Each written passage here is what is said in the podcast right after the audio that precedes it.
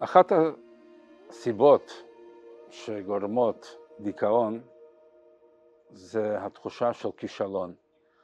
אם מישהו נכשל במשהו, אז הוא מרגיש את עצמו ככה בדיכאון. אז איך מתמודדים עם זה?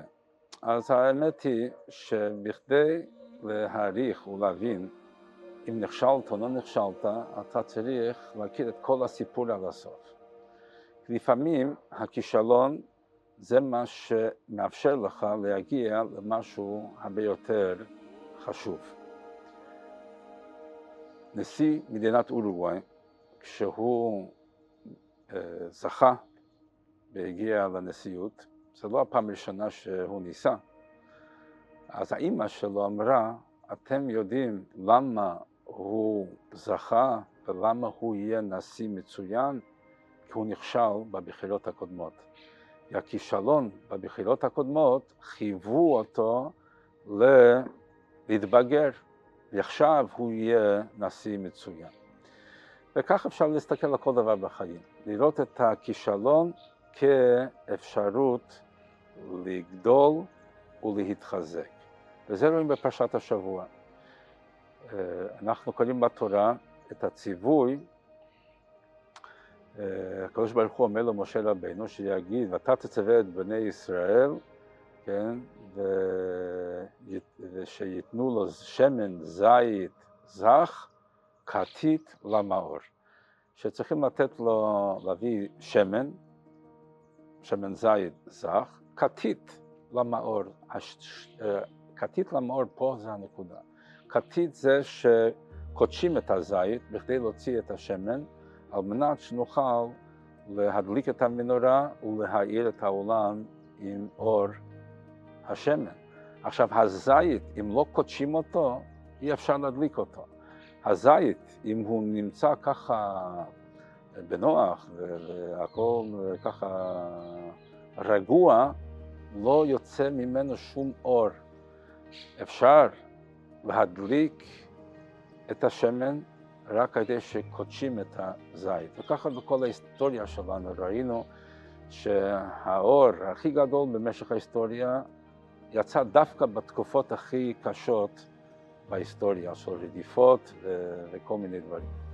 זה אותו דבר בחיים שלנו. אם אנחנו נוכל לחשוב שכשיש אה, כישלון, מה שנראה כישלון בחיים שלנו, לא נראה את זה כלא,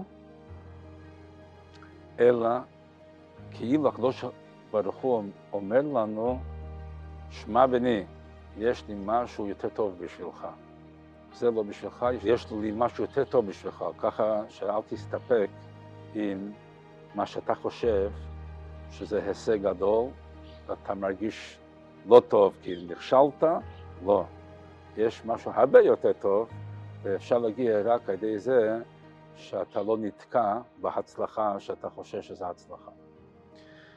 מספרים על יהודי שבא מפולין, ארה"ב, והתחיל לחפש עבודה.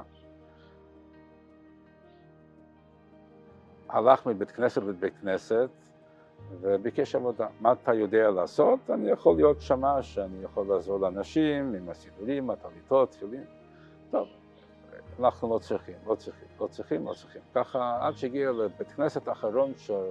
שהוא עדיין לא ביקר, והם אמרו, כן, אנחנו באמת צריכים שמש, אתה יודע לעשות, ראו שבאמת הוא מסוגל לזה, טוב, בוא נעשה חוזה.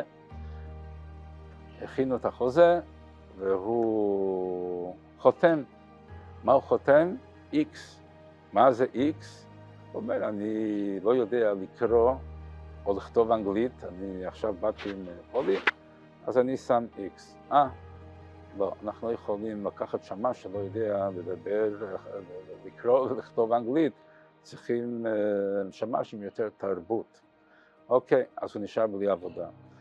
אה, אבל צריך להתפרנס, אז קנה מחט, חוט וכפתורים והתחיל ככה למכור. ולאט לאט הוא התבסס, ובמשך השנים הוא הצליח ונהיה איש עשיר גדול. יום אחד הוא מגיע לבנק והוא צריך לחתום על איזה הלוואה, אז נותנים לו את השטר והוא שם איקס. שואלים אותו מה זה, הוא אומר, אני מפולין, אני לא יודע לכתוב אנגלית. אז המנכ"ל מסתכל עליו, אתה, האיש העשיר, לא יודע לכתוב אנגלית, אתה יודע מה היית משיג, ואיפה היית מגיע אם היית יודע לכתוב אנגלית? הוא אומר, כן, אני יודע בדיוק. הייתי עדיין עובד כשמש בבית הכנסת שם, שלא רצו לקחת אותי כי לא ידעתי לכתוב אנגלית. אז ככה זה בחיים. צריכים להבין את הלא כעדיין לא, עוד לא. ואז לא נכנסים לדיכאון, ויד הרבה. ממשיכים לחפש מה יש לו לקדוש ברוך הוא בשבילי, יותר חשוב ויותר גדול ממה שאני תיארתי לעצמי.